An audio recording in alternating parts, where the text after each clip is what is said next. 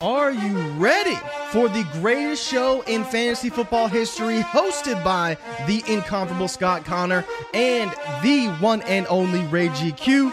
I present to you Destination Chill, where football and fantasy collide. What's good, everybody? Good evening. February 21st, 2024. We are back ready for a second straight week. I think for only the second time in like the last three months. Uh, but what's better than getting on here, just live streaming, talking some rookie strategy, rookie tiers, best ball rostership strategy.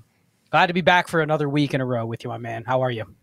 I'm doing good, man. I'm doing good. Feeling good. It's been a long day, but I'm excited, man. Get excited. The people are here. People are in here. We got rookie picks. Tweet it out. Everybody wants to talk about this. Let's go. Get it up. Get it up. I'm, I'm excited. Let's fucking go. Get your shit together, man. Get into it. Damn, let's I'm go. into it. I'm Let's into get it. The hour we spent this afternoon talking about what we were going to go over on this show. I'm into it. I'm into it. It's But glad to be back.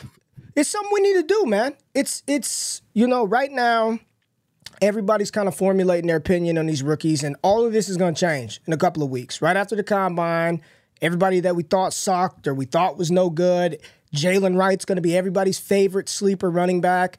All of this is fine and dandy, but for the most part, man, by, by, for the most part, everybody at this point has an idea of whether it's best ball, whether it's single quarterback, whether it's super flex, whatever it is, you got an idea of who the top guys are. Everybody has an idea. Wide receivers, you got Marv, you got Rome, you got Malik, however you want to have them ranked. Running backs, everybody's waiting on draft capital, landing spot. Got an idea for the most part who the names of the players will be. We will find out some sleepers here shortly after the combine through Pro Day. And then inevitably, once the draft actually happens and the capital is distributed and the teams are selected, then people will start to move stuff around. But we kind of talked earlier today about making bets right now on the rookie tiers, on the rookie slots, in the positions, in the in the certain formats. So I, I want to talk about it. I want to talk about where these guys are being drafted. We've got underdog ADP. We've been doing super Superflex mock draft over in the DDD uh, DD community. Like, I want to get into the tiers and where the breaks are, how we should be valuing these rookie pick selection slots right now. Not so much of the player names, and we can talk about that, but we we got to dive into this, man. People need to know where the tier breaks are, how to value these guys in super flex, tight end premium, all of that stuff, man. Yeah, and I don't want to necessarily spend a lot of time on the first, what would you say, six, seven picks? But I do want to talk about it because we're going to get questions. yeah. People are going to ask about it. So I can't ignore it, but that's not what drove the conversation. So let's just start there. Let's start with the very top of a super flex. We won't even specify lineup or best ball because I do want to talk through both because I'm sure we get people that are playing in both. So I kind of want to talk through how maybe we'll treat tiers a little bit differently. But let's just start at the top. Super flex, let's make it 1.75 tight end premium just to give it a little spice. So we have to treat the tight ends as, yeah. I mean, I've heard you on shows. People have probably heard me on shows. What do we say if it's no tight end premium? Yeah, we Or don't it's be- 0.5. The- uh, both of us matter. just keep pushing the tight ends down the board, right? Yeah. We're not the ones that are drafting them. So let's just start at the top. How, how do you see the top, let's call it top six picks in this format? That's how I see it. But I'm going to throw to you the top six picks. I've been crystal clear. If you've watched me on Trades in Five, if you've listened to any of the shows I've done on the first half of the rookie class this year, and I've even put out a couple articles talking about it. Those top six picks, how many players would you say you'd be willing to entertain a deal if you're having to move one of those top six picks? how many cur- how many current NFL players? Current current NFL players have to be in the deal. Let now let's not assume someone comes to you and goes, "I'll give you, you know, two decent players in all my draft picks for the next 3 years" or something like that. We're talking Mhm. like a normal deal that you would see in a league. If it's just a 1 for 1 or a 2 for 1, how many 20-some current Tw- 20 some NFL players. players? Yeah, 20 some. 20. 20, 25, I think. And those are just to get to the table, right? Not every one of those picks is created the same. Not every one of those players are created the same. But Right, like right. you have to be coming into the deal with one of those top 20, 25 players to even entertain me being willing to trade one of those picks.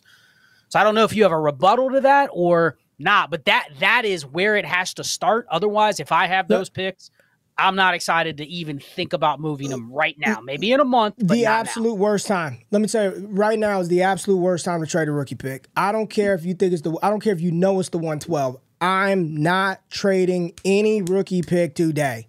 It makes absolutely zero sense outside of a slam dunk home run. You know it when you see it, Godfather type offer that you kind of alluded to. There's no reason to do it. Not here in February 21st I, have talked about this since the days that I started Destination Devy Scott. I think there are three like peak windows to trade where people are really, really pushing in chips to acquire assets. One is right before the trade deadline. You know, people pushing for playoffs in season. That's when people got to. Hey, I, I'm I'm I'm a player away from making the chip. Two is right after the combine. I think right after the NFL combine, there is a crescendo that starts to that starts to sort of elevate up like oh my god you know think about even last year the hype coming out of Indianapolis for a player named Marvin Mims I'm not even talking about Bijan and Gibbs I'm talking about Mims he ran a 4-3 early breakout age, this is going to be the guy. I mean, at that point after the combine, when people have tested, when you've got height and weights, when you've seen these guys, like people are ready to acquire those picks. And then the third moment of time where it just reaches the mountaintop is right after the NFL draft, right after the Atlanta Falcons select Bijan Robinson, right after the Jahmyr Gibbs lands in Detroit. That's when people are like, here we go. We've got the capital. We know that. But today, right before the damn combine. I'm not, there is no, I don't care if it's the 114. I'm not moving it unless you tell me that thing is a Godfather type offer. Ain't no way in hell I'm moving a rookie pick right now, especially a first rounder. No. Yeah, I mean, we could talk about what that looks like, but just for everybody that's watching and has questions about, okay, where's the tier break? Like I said, one through six, we're making it 1.75 tight end premium, so you're going to have probably Brock Bowers in the mix just based off the name and the fact that it's a big drop off probably until the next tight ends. So those top six picks, I don't think we need to talk any further about them. Do you think we do? Do we need to go through where I, there's I mini to, tier breaks? Do you want to? I want. I want to. I want to. I just want to ask the question. Right? There was somebody. There was a tweet that I quote tweeted. I think it was yesterday, and I and I forgot I'm looking on my time. I want to give people the, the appropriate credit here. So I want to, I know I tweeted out, it was from at NFL underscore DF. So NFL draft f- file said Brock Bowers is a generational talent, second best player in the entire 24 class. Ask yourself what position were the Lions, Ravens, 49ers, and Chiefs all elite at in 2023. Don't be the guy that says Brock Bowers isn't a franchise changing player. And then the play that's shown is him just splitting the goddamn defense of Georgia Tech. Now I get it. You ain't playing no Georgia Techs in the NFL, but I'm sitting back thinking like, are we a little too dismissive on two things? One, a how good Brock Bowers could be, and we're making projections for all these guys. So don't give me he's a tight end, so you can't project him to be. I, I absolutely can be like, all right, well, I think he's a 1300 yard receiver, whatever position you want to call it, right? If if Bowers is getting 12, 1300 yards at the tight end position and your receiver that you draft is an 1100 yard receiver, I'd rather have the positional advantage there at tight end. But neither here nor there. Is a Brock Bowers, are we undervaluing how good he actually could be? And then the more important question, Scott, is are we undervaluing how valuable, if Brock Bowers is that good, how valuable that asset will be in fantasy football? And I think a little bit I, I'm starting to come around to the notion that we're undervaluing how valuable Brock Bowers could be because I I believe if he were to go out there and do anything like Sam LaPorta did this year, and I don't even know Sam LaPorta's final counting stats. I swear to God, I have no idea. But if he does anything near that level, Dalton Kincaid level, I think you'll see probably for most of us that play in 1.5. I'm just talking about how the community will value him he will be valued as a first round dynasty startup pick, but no question about it in tight end premium leagues. Whatever, however you feel about 1.5, 1.75, 2.0, start two, he'll be valued in that range of being a first round pick in dynasty startup drafts, man. Yeah, I see some questions in the chat already talking 107, 108, some different players, but that's why I made it 106 I think you're going to see 1.5 premium. You're going to even see some regular PPR leagues where he mixes into that top five or top six for this exact reason. And I've even said it.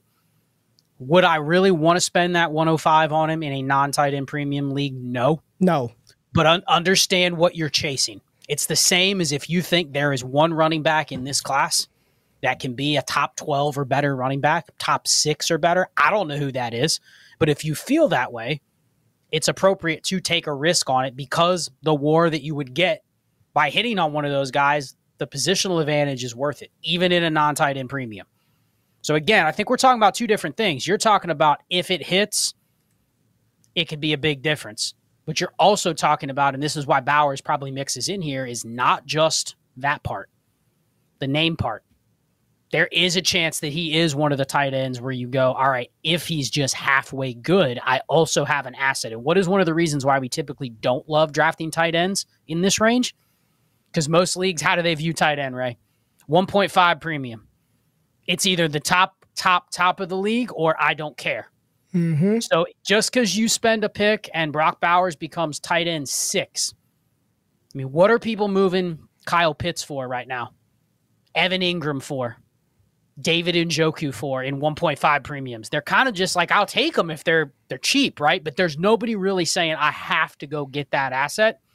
There is a window with Bowers where he has a chance to be that, and there's very few of them. So I do think he holds some asset weight regardless of the format. So top 6. That's the tier. Let's move past that tier. That tier is going to be, you know, a couple people ask some questions. Maybe we'll hit to those at the end or on another stream about who's most likely to fall out. Well, here we got some ADP Let's move- pulled up right here. We got some ADP Yes. pulled up right here too, Scott. Yeah, and it's reflective in this, even though Bowers is at 107 and Odunze is at 106 here. It's kind of reflected as basically that top five, and then you can kind of see the tier break. And then you have Bowers and Odunze at 106 and 107. So for purposes of this conversation, essentially it's the top 6 Uh, Mhm. let's focus on the rest of the draft. That's what I really want to talk through. And I'll set this up for you, Ray, because I proposed right. this to you earlier about best ball or lineup. That's the first thing I want to talk to you about Okay. let's go back pull up the pull up the data again just right. so everyone can see what we're referring to Mm-hmm. but you see do you spot and i'll ask the group to look at this do you see a pretty decent sized tier break in there maybe it's not at the 109 110 but if you just kind of look at your eyes and you can see where it gets to what is it bowers a1 111 Mm-hmm. all the way to what would that be? The 209, 208, 209. Mm-hmm. And you see kind of just a cluster in there where things are kind of concentrated. And then also, if you look at the lines in the middle, uh, that's essentially the span of where they went in our mocks. Correct. So as you can see at the top, the line represents the range drafted. So the Correct. wa- closer the dots are together, Yep. but the further apart the line is, That's to me that kind of represents a big variance of what is that a bunch of just people getting their guys they're just getting who they want in that range so But i want to ask Rattler's you a good first Spencer Rattler's a good example. Just for those of y'all looking at this, you see this big pink line. This means he was drafted as high as the 112 in his superflex mock, and as Yep. low as the whatever what pick 44, whatever that is. What is that? The 402, 44? I Yep. don't know. Yeah, there it is. That that's that's the wide range that Spencer Rattler has been taking. So go ahead. Just want just want people to know what the, the start of that the the color line is versus the middle dot. In the middle is the average.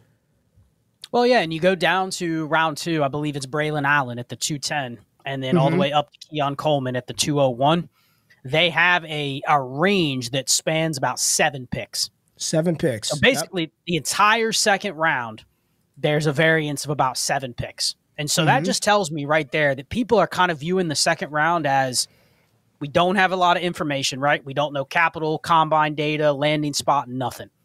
So people are trying to think through all right, where are these big cluster of receiver groups going to go? Which quarterbacks do I want to sneak in there? We'll see people drafting all the quarterbacks besides the top four in the second round. There's always some running backs going in there. People, ah, I like that. That's my RB1. He fell to the 207. I got to take him. So I guess I want to just start with a best ball versus lineup conversation. Let's start it at the 109. Okay. Okay. Let's let's let's remove Bowers and Odunze and assume because I think Brian Thomas I think is starting to become kind of the consensus 108. I've heard that from a lot of people. What do you think? Or is it Uh, McCarthy or Brian Thomas? Hedge your bets on one of the two. if if if I'm being if I'm being very objective right now and and not trying to lay my, layer my bias and player evaluation and takes in this, I think the tier break in quotes is the 108, but it's not inclusive of Brian Thomas. It includes JJ McCarthy because despite Either, how you feel, either one. I don't think it's either one. I think it's JJ McCarthy because there are a lot of people who do not have Brian Thomas there and they would opt for Troy Franklin over Brian Thomas. A lot of people would just get once you start to get to that, well, I like Franklin more, well, I like Thomas more, well, I, then they're not then they're not a part of the cluster. I'm talking about clear cut. And if JJ McCarthy goes anywhere in the range in which is being talked about right now, the Falcons moving up, uh, th- this team, he's inside that that first locked in tier. So I would say the cutoff point is JJ McCarthy. Okay, so we'll start it at 109 all the way to the end of the second round. That represents Okay. 16 picks. It's a pretty tight range in here. Uh, if you look at the, the distribution and then also the width of the lines where each pick is. So, from a lineup or best ball standpoint, I'm going to start. You can pick whatever one you want. Start with lineup or start with best ball. How do you view this range from like a both desirability standpoint, but then also like if you have a bunch of picks, because you've even heard, I've even heard you say it on some shows, like you're willing to trade back in this range if you can get two picks. You're willing to buy picks in this range when other people are going, man, I don't know what I'm going to get. You're willing to just buy them. So you have a couple picks in this range. How are you viewing those lineup versus best ball? Is it different? Is it the same? Like if you have three picks and you have a lineup league and a best ball league, how do you feel about both of those sets of picks? Start there. Um, I feel good in both situations. I feel good in lineup and or best ball. If I've got three picks, you know, 109 to the end of the second round, I absolutely think it makes a difference whether you're in lineup or best ball. Best ball, I'm not trying to eat a bunch of zeros. You dig? Like I'm just, I'm not trying to eat zeros on a weekly basis. And I do think that in lineup leagues, you've been preaching any quarterback on a 53, Scott. If we're just projecting, I think there are at least a quarterback or two or three that are going to be selected in a range in which their value falls inside of the 110 to the 212. And in a lineup league, I am 1000% going to take some shots on those quarterbacks. We can pull up quarterback superflex ADP, um, but I may not be as inclined to draft Spencer Rattler in my the middle of the second, the back of the second in a best ball, knowing that he's going to be behind Deshaun Watson or Dak Prescott or wherever the hell he goes. So I do think it there is a distinction between the two. I think it's very important that when you are listening, you as the viewer, the listener, when you're listening to content from creators talking about that beat, try to pick up on the type of format that we're talking about. Because if you're listening to a lot of Destination Devy, we do a, it's primarily best ball. Scott trades in five where you operate as well. It's a lot of lineup, right? A lot of lineup is sort of the foundation. So I definitely think it changes. And I also think the willingness to hold RB1 in best ball is a little different for me than it is in lineup leagues. Um, and I'm talking about Jonathan Brooks right now, who most people is starting to come out that that is their RB1. And I view his situation very similarly to Kendre Miller. I view it very similar to Kendre Miller. In lineup, I'm even more apt to take some shots on some running backs. Where in best ball, if I don't see an immediate pathway to right now production opportunity, like I feel I could I can go buy those guys at a later point in time. I'm more inclined to load up on the wide receivers. And I wouldn't say tight end in this class because I, I think there's only one that's really going to matter inside of that range, and that, that person, Ja'Tavion Sanders, is probably going to be valued very high. But I do think there's a big distinction. But either way, I think you're in good shape having those picks if you're forced to make the selection in either lineup or best ball. How do you feel? Yeah, I think you hit on some good points. I think we're starting to talk through some theory as to roster construction in lineup versus best ball. I'll say for me in best ball, if I'm sitting on those picks, I'm excited with this class because it feels like I'm very comfortable saying, oh, that's a third round receiver that went to a decent spot. No problem using a pick in a best ball league on that. You know, any receiver that I like in that range, no problem picking one in a best ball. Now, if I told you a lineup league, and we had this conversation yesterday in um, Heisman voice chat a little bit, I'll shout out to anybody that likes this kind of discussion. Uh, we'll do a couple topics like this, record them, have a private pod feed, and we hit on this. If you're in a lineup league, let's say start 10, Ray, mm-hmm. 1.75 premium. So Ja'Tavion Sanders already goes. So tight end is out. Lineup leagues, yes, I am interested in picking the quarterbacks. Rattler, Nix, Penix, if they're second rounders, even early third rounders, and you're looking at their spot going, all right, that guy, Patriots don't take a QB in the first, but they draft one of those guys in the second. Yep. Or even one of those guys in the early third. You got to think they're going to get some opportunity. It might be a four game shot and it might be ugly, but there's going to be a window, right? You're going to be able to have a good clue if there's going to be a window on those QBs. Lineup leagues, I'm interested in those. Are you interested in a third round Bo Nix in an average landing spot in a best ball league? Not Probably so not, because you're going, man, I got to wait all these weeks for him to start.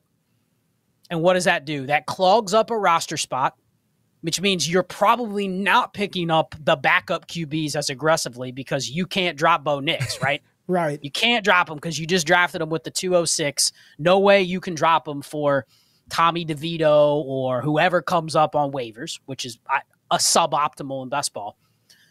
But I also think in lineup, and we hit on this yesterday, start 10. You grab yourself, you really, really liked Tez Walker. Okay. He gets better than what you thought draft capital. He goes in the early to mid second, but people still see some stink on him from the Senior Bowl. They don't love his profile. You're ecstatic, Ray, to get him at the 207 in a lineup league. Wide receiver 13 off the board. Okay. Yeah. What factors are you? Because right there, I would tell you based on that, if he's like a mid second round pick and he's drafted there, there's a decent chance he ends up being kind of a roster clogger, right? He's just another receiver. There's a lot of guys that probably fit into that same tier. So, what are you looking at when you get to those types of receivers. Because I think you have to be pickier. In best ball, you're just going, I'll take some of all of them, right? Because it's best ball. Yeah, I'm probably shots, wanting to man. roster, yeah, I'm probably wanting to roster 12, 13 receivers in best ball. So give me all Right. of them. But lineup, what are you looking for? Because the draft capital may not tell the whole story.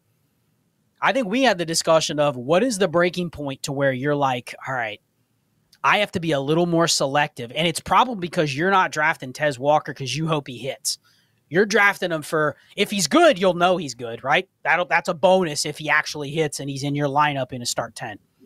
But what else are you looking to do with those picks? Assuming you're having to make picks, buying a bunch of these receivers, because I'll just tell everybody this: there's not going to be 17 receivers in this class that hit. Yeah, that, that yes. That- There's That's- just there's going to be misses. So, what factors are you looking at when you're saying, yeah, you're showing the receiver ADP right now? Look at the look at the range from hell, Brian Thomas all the way to what Legette, Corley, Legette, and then there's even some intriguing names after that. But what is that? 13 Yeah. receivers that are outside the top three, yeah. all clustered in the second Clustered. round ish, late first, Yeah. mid second. I mean, what are you looking at if you're drafting them in lineup leagues there, Ray? What what what factors are making you say, you know what, those are who I'm targeting versus okay, just draft capital, profile, etc. Oh, you know, it's the it's the you already know what it is. It's one of the biggest X factors in dynasty fantasy football. I think it's honestly you could. Uh, I'm going to challenge anybody out there, man. You can have as much data as you want, have as much advanced stats, analytics, draft capital. You know what drives people more than anything, man? It's their preconceived notions, their preconceived bias, how they felt about the player prior to the player becoming the player that they are, whatever that may be. If they didn't like the cat in college, didn't really like him through the combine, they've got an analyst that they follow that they've said the guy stinks from the high heavens. There's little, there will be little that that player can do outside of going Puka Nacua, going Amon-Ra St. Brown, which the fact that we can just name the ones that have actually been able to over, overcome. And I still have my reservations about Puka Nacua to a certain degree, how the community would treat him if he were to sustain some type of injury this year and can't score points. I'm very curious. I don't want to see that play out to test that theory, but I'm looking for the rookies that people like, Scott. I don't want to have the players that people already think are dogs. You know, Keon Coleman, we'll see. He's one of the ones right now where it it literally I don't care. It doesn't matter what I think. I'm trying to value gauge what everybody else thinks about these guys. I want the assets that people like. I want the assets that people want to root for. Think about, think about this from 2023. We can agree that Bryce Young probably was placed in a very bad situation, right? We can agree that that situation was probably pretty bad for any quarterback, let alone an undersized one. But what did we see from pretty much the start of the season all the way to the end? Excuses. Man, he's a good guy. I want to root for Bryce Young. He's man, I, he's a good kid. Does all the right things, hard worker, all this champion. People want to see him be successful. Nobody really wants to see Bryce Young fail. You know who people didn't like and still don't like? Will Levis. Didn't matter what they don't like him. And all it take all it took was a couple of rookie performances for people to be like, I knew he stunk. I knew he was a bum. That's Bo Nix this year. That's Bo Nix. People people may tolerate him, but people don't really like Bo Nix. People aren't excited to draft Bo Nix. So when you're having to press that button, draft, I mean, I'm thinking about a couple of different things. Like, is this an asset that I will be able to turn liquid at some point in time and move? What's my ROI going to be whenever I make that decision? And what are some of the debt? Like Quentin Johnston was a landmine from the jump, though. Everybody knew it. Every single living soul knew it last year that he was a landmine. But we had to respect the draft capital. Hell, he is 6'3. Uh, he is pretty fast, and he was a first round pick, so I'll take him begrudgingly. Like, at, at what point you might have had the tiniest sliver of a window with him, and then he was not liquid. I mean, it was just, he was like a damn savings bond, man. Nobody really wants that. Nobody. And people didn't like him coming in because of all the other failed TCU receivers, because of X, Y, and Z. So, I mean, literally, you're assuming the risk when you take one of those assets. So, I don't know if we really know who people dislike today, but come after the combine, we'll know. One of those receivers that people like, let's pull up the board again, Scott. Um, Adonai Mitchell goes out there and runs a 4 6. Keon Coleman looks sloppy. Ja'Lynn Polk runs a 4 7. Whatever the, whomever it is. Xavier Legette can't test. He's got a slow three cone. We'll know after the combine who the community is in on and who the community is totally out on. Well, and I'm just going to actually go through an exercise right now because we haven't had any of that data, right? But I think this is what we're preaching with this, especially if you're in lineup leagues, especially if you're in shallower lineup leagues.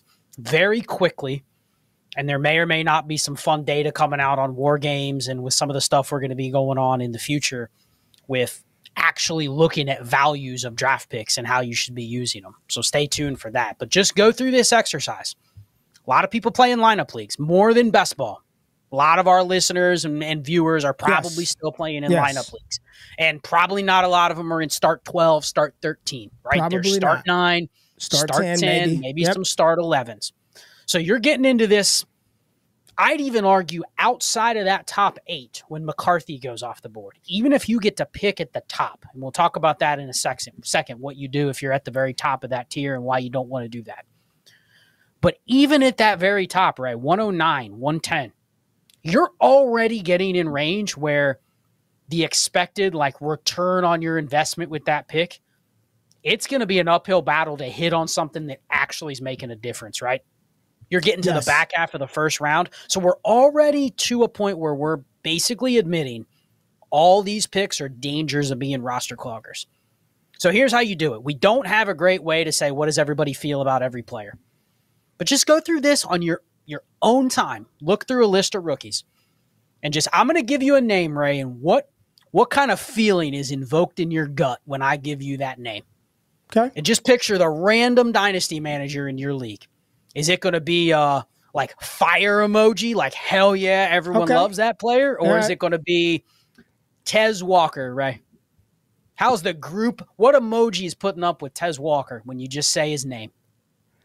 The um, you know what emoji it is, Scott? It's the um, the the the squiggly face where it's kind of like confused. I don't really know. Like, yeah, some people may like him, but I don't know, man. I, that one is He's like 50 50. Coin flip with Tez Walker. Coin flip. Coin flip Tez Walker. Okay. Uh, we'll go Brian Thomas. I think that's an interesting one. Maybe I'm higher on Brian Thomas, but it feels like a lot Okay. of what I hear with Brian Thomas is just like fire. He's an LSU receiver. Here we People go. are I going to put like it on him. the screen. It's tiny. Let me make it bigger. I'm gonna I'm gonna put the emojis up as we do it. Brian Thomas, fire emoji. I think we could we can air horn that. Fire emoji. Brian Thomas, correct. All right. Who else we got? I'm going to throw some running backs in there. This is one I know you've talked about. May not even be super high on him. You put out your show the other day, top five running backs in the class, but the name, what name? The name Braelon Allen. What does that invoke in the community? Braelon Allen. Braelon Allen. Here it is. I got it for you. I got it for you. I got Braylon one in my mind already. Braelon Allen. There he is. I was going to say a hammer, but it can be the Rocket rocket, ship. ship. too. But but it's something positive, right? It's Yes, good. positive. Derrick Henry People 2.0. want whether it's a yep hammer, Mhm. rocket ship, whatever Oh, yeah. it might be. Who else we Okay. got? This is fun. Uh, Will get the big ass Shipley. Oh, Will Shipley. All right. Um, and, and I'm not. I'm just kind of picking these randomly, but I'm also picking a couple names that I haven't heard a lot about. It's just kind of like maybe neutral on Will Shipley. Like I'm not sure. Or here's Will Shipley. Here's Will Shipley. Here's Will Shipley. Let me add him to the screen. I knew you were gonna go there. okay. That's, I think. I think that. I think people see oh, a white running back. He's got to be a pass catcher. Rex Burkhead, Danny Woodhead. I think that's what people see. I per, Okay. I talked about him on my underdog stream, and I said that's somebody I've been even more interested in because he's not just a pass catcher. He's pretty good between the tackles, and he can do that. But I think when most people see the name Will Shipley, uh, just another white running back that we have coming into the league. I think that's what most people think. Okay. Here's another one. This is a random one that I'm just pulling out of my ass, but I actually am interested in this guy. I've heard some good stuff from NFL people on this guy, All right, give me the name. but I think there's a certain connotation. Jermaine Burton. All right, this is what the community thinks. it's what the community thinks. This is what I think they'll think about Jermaine Burton out of Alabama. And and let's just dive into the psychology of that one real quick, Ray. Why is that the poop emoji? Is it because he was a Devy darling that went to Bama and should have smashed and didn't, so it didn't do he's it. He's So done for. fault. Never can it's be his good. fault. Correct. He was at Georgia. People were hyped up. Transfers to Bama. You're supposed to be the guy. Doesn't work out for a variety of reasons, and he never really took off. So now he sucks. Yes. That I don't. That's not. Those, aren't my words, but I think that's what most people think. I, here's the thing. I don't even have him ranked in my rankings. That, that's that's the lack of respect that people have for for Jermaine Burton right now. And yet Probably, I'm and I- probably and I'm misplaced. well, I'm aware of that. And yet I'm listening to NFL draft pods and he's being mentioned in the same light as Ladd McConkey, Roman Wilson. Like Malachi people are going, Corley. oh, Yep. he's going to be a set, late second, early third round pick. And then I look, people don't even have him in the top 60 prospects. So there's clearly a disconnect. And I'm not saying he goes in the third round, but that's an example of a guy, Ray. If he is the wide receiver 12 off the board in the NFL draft, an early third round pick, is that the guy you're chasing next to another player that's in the same range that you're going, all right, Jalen McMillan or Jermaine Burton? They're drafted Oh. back to back. Oh, they're t- uh, most they want McMillan. Give me Jalen McMillan. But that's the psychology example of this, right? This is the kind of analysis where you get into this dead zone range. Like you have to go through this exercise and go, before I click draft on this name, what else is attached to it besides the landing spot, the profile, whatever it might be? You have to think of this like, what are other people going to think? And I think that carries a lot more weight than you and I have ever given that respect to to the point where I get to most of these picks in this range, and it's like that's going to be one of the sole drivers of when I make a pick, Ray, in these ranges. What do I think the future could hold for other people's perception of the player? That's it. Now, the landing spot, obviously, if it's a good spot, good offense, whatever, that may help more people be excited quicker. But it can also work the other way, right? You get a bad player with decent capital in a bad spot, it- there's no point in even drafting them, right? There's just no point in it because you know the only path is you better hope you're right on the player. Because if there's any ambiguity, then it's just you're stuck with them. And I think that's a big factor when it comes to drafting players in this range and lineup. Well, let's talk about these guys for a minute, man, um, because we are about to get some more information by way of the combine. But we were talking earlier today, and you told me, you said if people are waiting for the combine, then pro day, then the draft, and then the landing spot to figure out if they want to keep the 110, the 111, the 112, they've already lost out. Like they, they, at that point, you've lost all plus EV value that you could have gotten because. I, this is my this is my theory, man. I, I, know we talked about these ranges, right? And I'm gonna pull this back up again. Let me pull the board back up. Pull the board back up, and this is our ADP. We've done was it 28 mock drafts. There's been 28 mock drafts that we've done, and you know we talked about after that 108 that JJ McCarthy, I think Troy Franklin kind of range. From the back of the first all the way to the second, man, you could have Roman Wilson get selected in the back of the first, top of the second. You know, Blake Corum still feels a little bit high. You got Ladd McConkey there. I I think Scott just just in my opinion, and look at where they're going, and I think you start to see these runs on running backs like Benson, Bucky Irving, Braelon Allen, because people don't really know what to do right now. Nobody really knows who the hell Ja'Lynn Polk is. Like people just don't know who he is. Like we do within the space that we operate, but the masses they don't really know who Ja'Lynn Polk is. Roman Wilson, maybe a little bit. Xavier Legette, Malcolm. Like, we're familiar with these guys. A, we just went to the damn Senior Bowl and we kind of study these guys, but the masses don't really know who these guys are right now. So I want to ask you a question. Do you think there's any value, any value in getting those picks now if they're for sale, buying those late first? And I'm not talking about giving up uh, a future 25 pick. I'm talking about with players, veteran players. I don't know what it is. Buying late first now from people who are saying there's a tier break after the 106 and there's nothing else that's going to be worth a damn. Acquiring those now, not to make the selection, but knowing that once we get to April, because this is a t- Scott, we've been doing this long enough. I don't care what you think about the class. Come April and May, when it's time to draft, people will talk themselves into 101 through 311 I gotta have every one of them. And I told you, here's what I think is about to happen, man. Here's what I th- here's what I think is about to happen. I, here's the wide receiver ADP. F screw Marvin Nabers and Odunze. It's no point in even looking at those guys. But I think this year, Scott, and I've talked about this so many times, dude. Just because a player is rated or ranked somebody's wide receiver 15 or 16, it's not an indictment on the player. It's just a reflection of the strength of the class. But what I think everybody's going to do, because I'm looking at every one of these names Polk, Roman Wilson, Devontez Walker, Corley, Steve Smith pumping him up, Xavier Legette, big, strong, physical, South Carolina, Deebo Freak, McMillan, Devy Stud, Brenden Rice, USC, Jerry Rice's son. You got Burton, six foot six, Germ- uh, Johnny Wilson, Pierce on the slot, Malik Washington getting hyped, Javon Baker down there. I mean, dude, everybody and their mom, Scott, is going to be chasing who? In 2024. Everybody is looking for because people want to be right. People want to say that they were in on something first. They were in on Puka Nacua. They were in on Tank Dell. I was in on Dontayvion Wicks. I think uh, of all the years, is a great year to need a receiver or just acquire them. I want all of them. Correct. I want every last. I want some Malachi Corley. I want some Xavier Legette. I want some Ricky Pearsall. I want all of these guys. Not because I think they're all going to turn into Tank Dell and Puka Nacua, because they won't, and we know that. But all it's going to take is for one, one of those players to do something for you to be able to get an immediate, not just one for one reroll, but an actual return on that investment.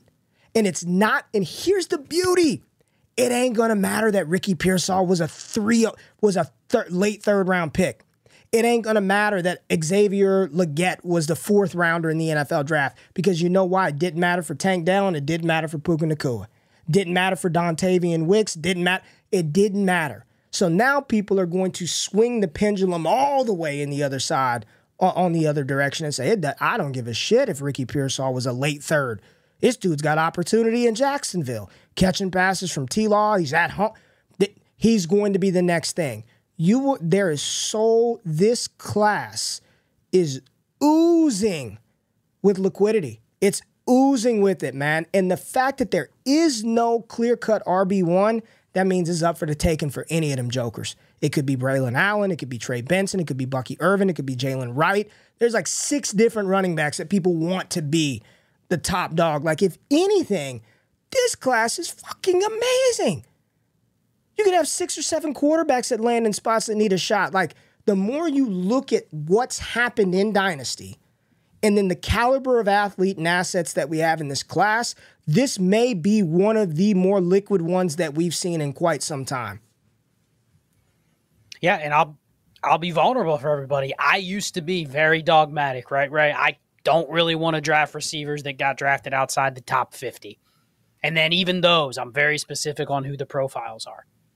And I would also venture to say that even though this class is extremely strong, it's the perfect time because if we had Puka and Tank Dell last year, and we have a bad running back class, and we have a loaded receiver class. So it's the perfect storm, like you said. I would also say if you went back to some of the old ways of drafting, of looking at certain metrics, draft capital, that's probably a pretty good bet to just continually stick with that type of process but even I've had to soften up on that and go, you know what? I'm going to have to make some exceptions for exactly what you said. It's not because I think right. the way of the new NFL is I can pick receivers in the fourth round that are going to become top 24 receivers. Those are going to be always bad bets based on the data. But what you're saying is because the community is basically we've all laxed our standards on receivers, right? you can now look at a receiver that went in the third, fourth, fifth round, and you can squint and go. And we haven't even talked about guys like Pop Douglas, Dontayvion Wicks, A.T. Perry. Those are like the afterthoughts, right? But even those guys, people still like those. Yes. You know, it was a different different topic. I put up the topic the other day about who would you rather have, basically a backup QB or A.T. Perry in a start 10 lineup league. No joke. 70% of the responses were man, A.T. Perry showed something last year. He could be the three on the Saints. And I'm like, these are people talking about a dynasty lineup league start 10, and we're talking about the three on the Saints. But people are still going, I'd rather roster him. Now, would they trade you anything for him? That's a different story. But they're willing to roster him, which means what are they willing to do? They're willing to spend a rookie pick on him, right? That 309, if they like this year's version of that, they will take him. And maybe that's somebody you can go, all right, you really want him because you have some bias on that name. Give me two fourths for it. Give me two shots for one. So, like yes. you said, it oozes with liquidity, but I think people have just suspended, and rightfully so. You see two outliers like we saw last year. There are people, there are people behind the scenes, content creators, not us, because I don't have a model, but I guarantee you there are people there with models, Ray, double checking just to make sure there's something that they're not missing. Going, man, what if this is an NFL trend where these models of all these inputs and draft capital used to be so predictive and now the NFL might be changing a little bit. Maybe I got to make sure my model might tweak it a little bit to to filter in some of those outliers that maybe been in the past that maybe now it looks like okay you I'm giving you permission to take a shot on that fourth round receiver yeah. now. So yep. people have suspended, I think, their rigidity. And this is a perfect class to say, all right, take the shot. Because what's the worst that can happen? You took the shot of the next Puka, it didn't work out. You yeah, blew the third yeah. round pick. We'll just wash it away like I blew a third round pick. Even if I could tell you, man, probably don't want to be fishing in these receiver waters. And then to your last point, whether they end up being good or not, ultimately, does that even matter? No. Does it matter if you have a window to be able to flip them for double what you paid? You picked him in the third, you got a second for him. Now, whether you have the discipline to do it versus whole, you buy into the yeah. hype yourself is a different story. But I think it's an interesting way to think about it. And I think it's a perfect storm of we'll see who has the discipline to actually play this way. And it's going to test my process, to be honest, because I'm going to have to take some shots and people are going to go, oh, man, Scott's got six third round picks. He's going to draft all running backs. That's what I would have done in the past. All quarterbacks, all running backs. I'm not taking a fifth round receiver. It's a roster clunger. Why would I draft that? And then I do this year, you know, because I'm gonna I'm gonna have to lose that rigidity if I want to stay with the flow of where the assets are going in Dynasty. I, want to ask a question, but we don't have time to answer it now. And I think we need to follow up with this is I talk about dynasty discipline all the time. What does that look like in 2024 when one of these rookies, because there will be one or two, right, that get that land in the right spot and there's so many things. It wasn't just like understand it wasn't just the fact that Puka Nacua landed on the Rams. He landed on the Rams with a healthy Matthew Stafford to start the season, and the incumbent number one was hurt and was not available. And he was very good himself. Puka was very good.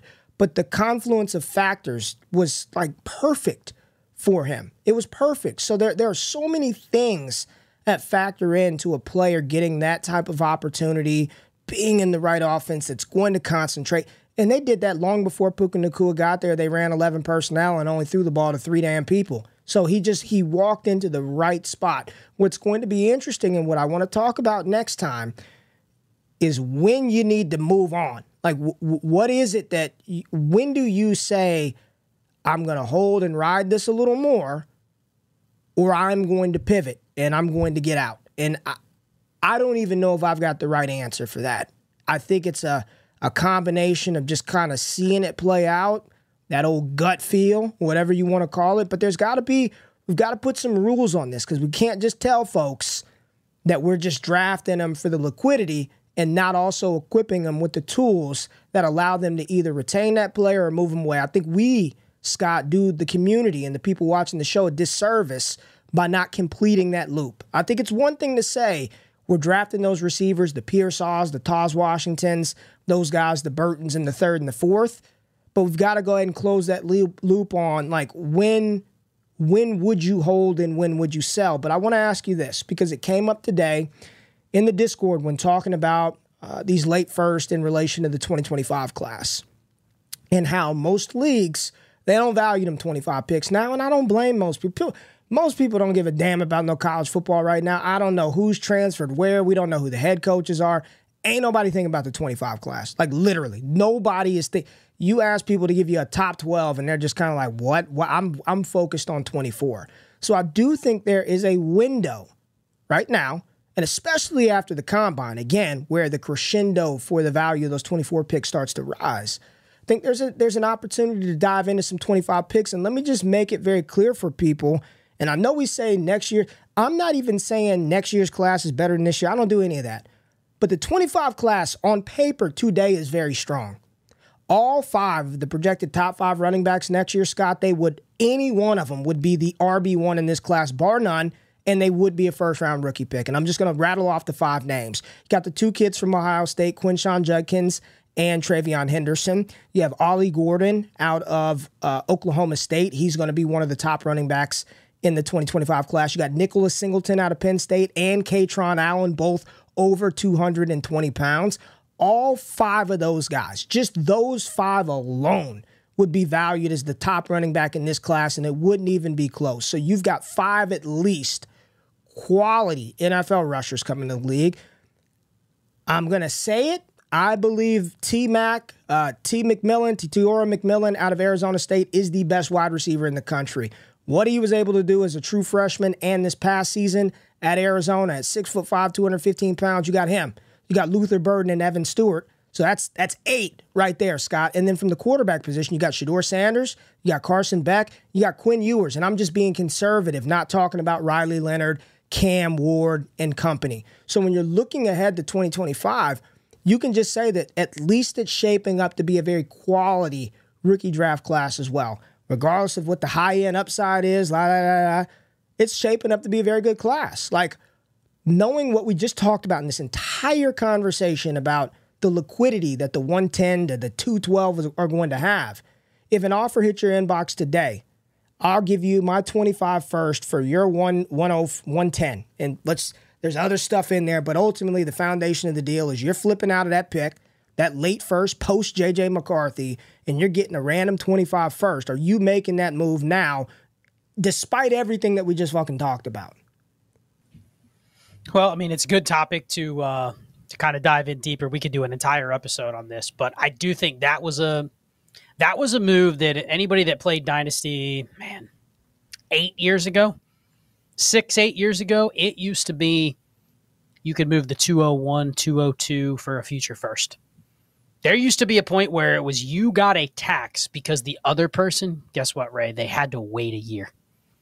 You had to wait that year. So I'm not giving you a, something that has a one in front of it for a future first. Are you kidding me? You got to pay a big tax. And I think we started to realize that if you did that over a period of time, I don't know how many deals, if you did that, you got killed on, but it was probably every one of them. So we've started to move it down to, I always say 106 to 108 is probably the sweet spot to where if you're in that range, and this is where I think it takes a little analysis of the league, but I think the biggest factor is to answer that question directly, you need to look at the other manager. That's the tiebreaker for me. Any pick outside of the top seven or eight, if you say I want to move it for a future first, odds are, and McNamara has done this work before, where he's just looking at the the randomness and equated an average first at worth like a 105 in a regular average rookie draft right there. So if you're at the 108, 109, 110, it's already a plus EV move just to take the future pick for multiple reasons. One, it could be what? Higher next year. Mm-hmm. Trade the 109 for a future pick, could be the 104. That's a massive win. But what else do you actually get in that? This is what I want the audience to think about. You don't just get the lottery ticket of it maybe being a better pick. What you also do is you defer that decision of having to turn the pick into a play. yeah. That is a year where you now bank the money. It's not going to go down in value, but you bank the money.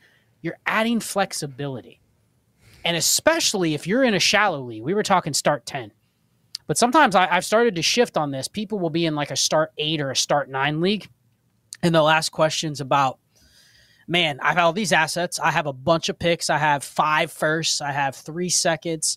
All these pieces. Nobody in my league grade will trade studs. I got 109 through 112. I've been trying to spam all four of them for Lamb, Chase, Jefferson, Bijan. Nobody will do the deal. Are you doing that deal in a start eight? A four for one? A three for one? Probably not. But oh. what way can you consolidate without making it obvious? You go to the other two or three managers in that league and you go, man, I've been watching. I've been watching Ray build those teams for the last two years. I'm not impressed. You know, he's not that active. He's a little behind on the way things are going. Maybe he sticks to his priors a little bit too much. He doesn't have a dominant roster. So I see a team where I go, all right, if things go right for Ray, he can make the playoffs. But I also go, if things go wrong, I don't believe in his managerial skills to be able to write that pick and keep it out of the lottery. So you target the couple managers like that. You're not saying they're bad, but you look at the managers and go, you know what? I'm not super impressed with the way they run their team. I'm willing to take the role on that pick. And if you just make that across the board, it's much easier if you're in a lot of leagues. But if you're even only in five leagues and you have a couple picks that are in that range, try to get that. I'm not saying go swap the random first with the guy that has half the top assets. And you know, like that guy's probably going to be able to swindle the other managers. He's going to have a top or bottom three pick. You know, that's not the pick you want to trade for. But if it's one where you're like, all right, that's a coin flip, 100% that's the best move is to get rid of those later firsts, 108, 109, and just wipe your hands clean and just take the bet that you're either getting a higher pick next year but if you're a contender, you also want to do this, right? Because now I have a 25 first in the bank. How many times have you traded for a future first? Midway through the season, that team's one in seven. In the league's going, damn, that's going to be a lotto. Yes, sir. Now you can move that pick for double what you could have moved it for earlier in the offseason. So it's it's always sharp to make that move. So to answer your question, yes, I'm always looking to do that if I have those picks. All right, we got a couple of super chats. Let's hit these up before we get out of here, Scott. We got it from uh, Donnie Mendoza. What's happening with you, Donnie? Appreciate you, big dog. Uh, we got a 14 team. All right, that's what we talking about. 14 team, one QB, start nine. Stroud, Amon-Ra St. Brown, Tank Dell, Zay Flowers. Uh, who else is that? Uh, Roschon. Can Sharps, cans, cans. Yeah, he loves saying cans twice. Uh, yeah, two times just to let us know with a little Roschon and Sharps in between two cans. Njoku Musgrave, 24 first, uh, one 2, 11, 13, 20. Man, I mean, loaded. Let's see what the question is. Flexing right now. Uh, let's go back to that one. All right, all right, boom, boom, boom. Use the 104 and the 108 to get Amon-Ra St. Brown. Then he's got some other moves. Um, one QB, no tight end premium, 225 early picks. Ran out on last one. Or is he asking should he move that for Amon Ra? I I didn't actually see a question. I saw he made the 104 for 108 for Amon Ra, which is a great deal in that format. Yes, absolutely. Listen, man. I mean, right in a in a one QB, dude. How, how dominant position are you in if you have the 101 and the Come on, 102? man. I mean, Come on, man. In a one QB, do you even I mean, care what he does with those other picks? No, you just play man. around with those, right? 11, Combine 13, them, swap them. Who cares? And I think what this is, is he's got the 25, 101, and 102. What? Well, it looks like he's already suckered a couple people into taking their Correct. average assets this year for the 25 first next year. So, um, whatever you're doing, Donnie, stick with it because somehow you're netting He, high He picks every year with a good team. I mean, he traded the 104 and 108 to get Amon Ra in a one QB 14 teamer. I mean, start nine. Good stuff, man. I mean, you, yeah, I- listen, take that 113 and that 111, go find the biggest sucker in the league to give you their future first for that and just re-roll it because Yeah. Marvin Nabers and don't don't don't take any more chances, man. You Yeah, you already that's- killed this class. It's Marvin Nabers. Like it's Marvin Nabers. Just run that. You're good. And it seems like you're, despite the fact that you got a couple of cans at start nine, you'll be all right. You'll be okay. You'll be all right. All right. Well, y'all, real talk, man. You know, Scott and I come on here um, weekly, and we're going to be on here every single week. And we just want to have a conversation with y'all. The title of the show is Destination Chill. So we appreciate each and every view, each and every ear that listens to the show. And these type of conversations, I am not a big proponent of pushing everything, but damn it, I'm gonna tell y'all, like this is what we do in the Heisman group, in our DTI five and Heisman trades group, uh, uh, trades and five and Heisman combo group. This is what we do every single day inside of our Discord. So if you enjoy these kind of conversations between Scott and myself, I'm telling you, when you're in the crowd, when you're amongst a community of 30 other crazy ass sickos, and we're talking about this together, and you're getting your individual league questions answered, and you're a part of a what community, not not a fantasy service, not a Discord, not a group, but a community. Like this is what we do. Scott, we were talking about this uh, as I had to run some errands tonight. We're passionate about this. I know a lot of people that do fantasy because they think it's a quick buck. They want to create a couple of videos. They want some stardom. Like we truly love this shit. We're theorizing about it day and night. We're talking about ways to create tools for players to be better dynasty managers. Like the whole thing that we have between Destination Devy, Trades and Five, like we're trying to put out content for y'all. So I'm just, I'm gonna just push y'all. Come sign up. Come join the squad. Come be a part of the group. Get in, get active. If you, I've made this, I've said this before, time and time again. And one day I'm not gonna say it because too many people will take me up on it. But if you really join and you're active in the Heisman Discord and you absolutely hate it, I'll give you your damn money back. If you join and you're like, this is just not for me, I don't like it, come DM me. I've I've I will refund you your bread. Now you can't be in there for like two months and then be like, "Ah, I don't like it anymore. Screw that. Money gone. But if you join up and you're like, Ray, I watched that show you had on that pink mauve shirt, the cowboy hat, and you told me try it out. And if I didn't like it, let you know, get your money back. But if you're serious about this game, if you want to get better, if you want theory, if you want strategy, if you want fun, if you want community, patreon.com forward slash all gas or go to destinationdevy.com. Sign up. I promise y'all, promise you, you will not be disappointed, man. Scott, a lot of good content has hit the airwaves this week. Destination Dynasty. Uh, we've got stuff on Trades and Five, Manic and Chill, private streams inside the Discord that Clay is running. We've got our content creators, Gene and Ike off the line, Brandon, everybody doing dope stuff. Gump doing this thing, writing articles. Ty DeClaire, come join the movement, join the squad. We're excited to be here. Anything you got before we get out of here, Scott? No, you hit it all. I think uh, no more sales are needed with that. I think you pitched everything. Shit, If I you can like keep this, I mean- selling. I, can keep selling. I know, want me to I know, Something and- else? No, and I'll just Okay, I'll, right. what I was thinking about that entire time was we've never really told the story about how we actually met and where we started, but it was not on a show like this where there's 300 plus people watching. So it just it'd be fun to tell it at some point, but you know, yeah, we love this stuff. We we, we are literally like running errands. We're going grocery shopping and we're in there talking about Dynasty. No joke. I mean, it's something that we're thinking about all the time, which is good to find a community where that's there. That's what I sought out when I first got into Dynasty was people that were like always talking about it. Two in the morning, I could jump into the chat group. Correct. there's something to read. So if you're interested in that, if you like that, there's a ton more of it in the Discord. Don't need to sell any more from my end, so we're good. Let me see if there's anything else I need to sell. I don't think there's anything else we need to sell. I'm gonna play some music because I like to have music on as we get ready to roll out. We appreciate everybody being here. Before you leave, hit that thumbs up button, like the content, subscribe to the channel, leave a comment below what you think about the show and the theory strategy that we have. Those y'all that are in the Discord, head on over to the room. Got a little AMA session tonight, so we appreciate y'all. Much love. See y'all next Wednesday. We out. Peace.